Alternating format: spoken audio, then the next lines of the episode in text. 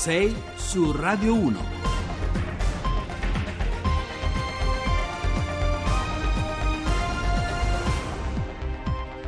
Bentrovati a 6 su Radio 1, buongiorno, mercoledì 14 febbraio sono le 6 e 9 minuti al microfono con voi Giovanni Acquarulo, la puntata di oggi si apre con un conto alla rovescia perché mancano davvero poche ore alla sentenza che potrebbe segnare una giornata storica per la giurisprudenza italiana, parliamo del pronunciamento della Corte d'Appello di Milano nel processo che vede imputato l'esponente radicale Marco Cappato per la morte in Svizzera di DJ Fabo, un processo che, che, ha riaperto il dibattito sull'eutanasia anche nel nostro paese nei giorni in cui il Parlamento varava la legge sul testamento, sul testamento biologico. Ma poi ci occuperemo anche di Olimpiadi invernali perché da Pyeongchang arrivano nuove medaglie per l'Italia e poi ci faremo qualche conto in tasca perché parleremo di bollette, torneremo a parlare della cosiddetta tariffazione a quattro settimane. Ci sono infatti nuovi sviluppi che andranno monitorati con molta attenzione. Poi in chiusura due vicende, la prima che ci racconta ancora una volta come il nostro dibattito pubblico entri in eh, fibrillazione, vada in cortocircuito sul tema immigrazione, la storia di una bufala a sfondo razzista che ha raggiunto via Facebook milioni di persone e poi commenteremo invece insieme una notizia che viene dalla Sicilia con il cambio al vertice voluto dal neogovernatore Musumeci di tutti gli enti controllati, un provvedimento che investe anche il ruolo e il percorso di Giuseppe Antoci, uno dei volti dell'antimafia siciliana che ha perso non senza strascichi e polemiche la guida del Parco dei Nebrodi. E allora come sempre vi ricordo in apertura i nostri contatti, il numero telefonico per sms, messaggi whatsapp e anche messaggi vocali è il 335 699 2949 e poi i canali social dove, dove scriverci, dove interagire, dove vederci anche le pagine Facebook e Twitter di Radio Norai perché su Facebook e sul sito di Radio Rai, vi ricordo, siamo anche in eh, radiovisione e in diretta streaming. Vi aspettiamo. 6 su Radio 1. E allora c'è una partita, una partita sui diritti individuali, sui diritti umani che si è aperta alcuni mesi fa nelle aule dei tribunali e che solo oggi, stamattina, conoscerà l'epilogo eh, definitivo. E sarà con ogni probabilità un epilogo destinato comunque a far discutere perché tra poche ore alle 10 è in programma l'ultima udienza del processo a Marco Cappato, il leader esponente radicale e tesoriere dell'associazione Luca Coscioni, accusato di aver favorito il suicidio di Fabiano Antonini, conosciuto come DJ Fabo, che aveva chiesto allo stesso Cappato di accompagnarlo in Svizzera, dove ha ottenuto l'eutanasia attraverso il suicidio assistito lo scorso 27 febbraio del 2017.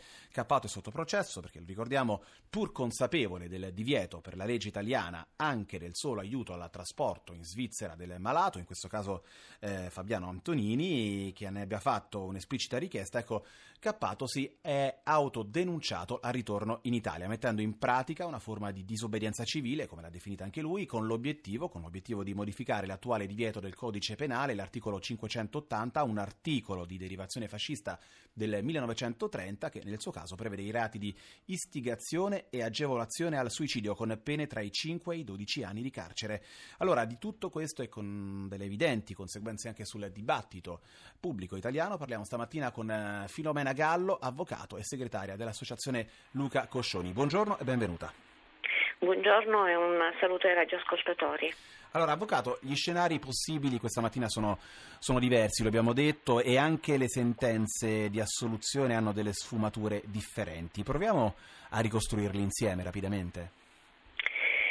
Sicuramente bisogna sottolineare in primis che il ruolo della Corte di Assise di Milano di, di questa mattina, che dovrà emettere una sentenza, è un ruolo veramente eh, importante, è la prima volta che un tribunale è chiamato a pronunciarsi eh, su un caso come quello della disobbedienza civile di Marco Cappato che si è autodenunciato per aver aiutato DJ Fabiano, conosciuto in questo modo e chiamato anche in modo affettuoso così da tutti, dalla stessa PM. Oggi abbiamo mh, più ipotesi di decisioni, eh, di fatto la Corte può condannare Marco Cappato perché, eh, perché l'articolo 580 del codice penale prevede che eh, è un reato aiutare una persona sì.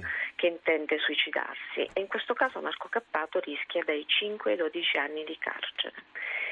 In alternativa le richieste eh, sia della difesa che della PM hanno evidenziato ehm, una criticità in questo divieto. Il divieto risale agli anni 30, epoca fascista, e non tiene conto della Carta Costituzionale che riconosce a tutti i cittadini italiani delle tutele e dei diritti, tra cui mh, quello che è la libertà personale inviolabile, quindi eh, l'autodeterminazione anche nelle scelte eh, terapeutiche. In questo caso potrebbe esserci un'interpretazione costituzionalmente orientata del divieto. Che cosa significa in pratica?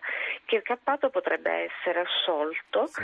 alla luce dei principi costituzionali che non erano conosciuti all'epoca della redazione del divieto del codice penale. Questa sarebbe una, una, decisione che di fatto creerebbe un precedente importante per tutti i casi che eh, rispecchiano la fattispecie in cui si è trovato DJ Fabo, cioè malattia irreversibile che produce gravi sofferenze e piena capacità di intendere e di volere di Fabiano. Un Senta, ulteriore... eh, avvocato, eh, sì, continui, vuole sottolineare un altro, un'altra possibilità? Una, un'ulteriore possibilità sì. è la possibilità eh, che, la, che, la, Corte emani una sentenza piena di assoluzione perché non c'è stato nessun rafforzamento della volontà di Fabiano e invii gli atti alla Corte Costituzionale affinché intervenga su questo divieto che non prevede ehm, una fattispecie specifica per, per, i casi come quello di Fabiano. A quel punto dovrà intervenire la Corte Costituzionale che potrebbe chiamare in campo il legislatore italiano che dal 2013 ha una proposta di legge di iniziativa popolare sulla legalizzazione dell'eutanasia ma che non è mai stata discussa. Avvocato, è molto decidere... chiaro, ecco, sì, sì. Avvoca- eh, gli scenari sono molto, molto eh, illustrati con molta precisione. Le volevo chiedere però il punto più eh, dirimente. Secondo lei l'Italia Italia è pronta a raccogliere non solo nel proprio ordinamento giuridico ma anche e soprattutto diciamo, più in profondità nel proprio senso comune un tema come quello del suicidio assistito? ma l'Italia con questo processo è stata eh, chiamata in campo eh, entrando nell'aula del processo. Non c'è persona che non abbia pensato almeno per un attimo che eh, i fatti della vita che riguardano Fabiano potrebbero riguardare tutti quanti noi. È in gioco qui la libertà di scelta, la libertà di scelta di una persona immobile, paralizzata, che eh, voleva scegliere di porre fine alle proprie sofferenze non con la sedazione profonda o con le cure palliative, ma addormentandosi non, con la certezza di non svegliarsi più e farlo in un preciso momento, salutando i suoi cari, senza quell'attesa che poi determina anche una sedazione profonda. L'Italia allora. è pronta e i ripronunciamenti delle persone ci sono stati.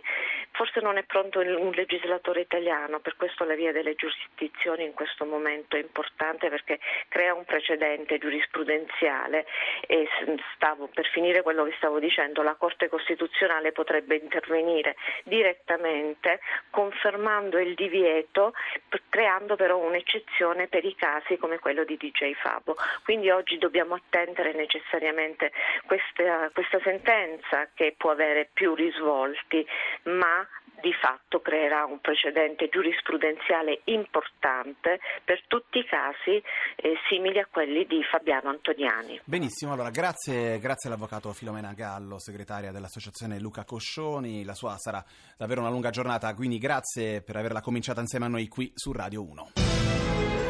Una splendida canzone d'amore di Max Gazzè, la leggenda di Cristalda e Pizzo Munno che abbiamo ascoltato al Festival di Sanremo. Ora ci accompagna mentre apriamo una finestra sulle Olimpiadi invernali di Pyeongchang in Corea del Sud con il medagliere dell'Italia che, lo sapete, è salito a quota 3 con uno splendido oro ieri di Aranna Fontana nello short track, la corsa di pattinaggio davvero frenetica da perdere l'equilibrio e cascare dalla sedia alla prima curva anche per noi che abbiamo fatto qui il tifo dall'Italia e poi l'argento di Federico Pellegrino in volata al fotofinish per soli due centesimi davvero niente nello sci di fondo nello sprint a tecnica classica. Da quel mondo viene anche una leggenda vivente dello sci italiano al femminile, Stefania Belmondo al collo 10 medaglie olimpiche, 13 titoli mondiali, una vita sulle piste dalla seconda metà metà degli anni 80 ai primi anni 2000, che siamo davvero molto lieti di salutare e di accogliere al telefono con noi questa mattina. Buongiorno e benvenuta a Belmondo. E grazie, buongiorno eh, a te e buongiorno a tutti quanti. Allora, Belmondo, la sua prima Olimpiadi, eh, se non sbaglio, fu eh, 30 anni fa, nel 1988, c'era ancora l'Unione Sovietica, il muro di Berlino, insomma il mondo diviso in blocchi. Ecco, Come e quanto sono cambiati gli sport invernali da allora, in meglio o in peggio secondo lei? Saprei, eh, beh, così da Chitto direi che ma intanto sono cambiati perché eh, sono cambiati i materiali, sono cambiate tante cose, e, però eh, comunque poi sono, anche, sono cambiate le distanze, adesso ci sono le gare sprint, quindi insomma un po' di cambiamenti ci sono stati. Eh, Belmondo, il talento individuale secondo lei, l'abbiamo visto proprio ieri all'opera in Arianna Fontana e Federico ecco, Pellegrino, era più coltivato, più, più valorizzato allora quando ha cominciato lei o è più appunto valorizzato adesso? Ma beh, intanto è più valorizzato adesso perché eh, forse sono, mm, non so, viene molto, molto considerato eh, adesso, cioè viene molto considerata un'Olimpiade, anche allora però eh, forse era mm, proprio un po' agli inizi, poi non è che si, si vincesse magari tanto come adesso.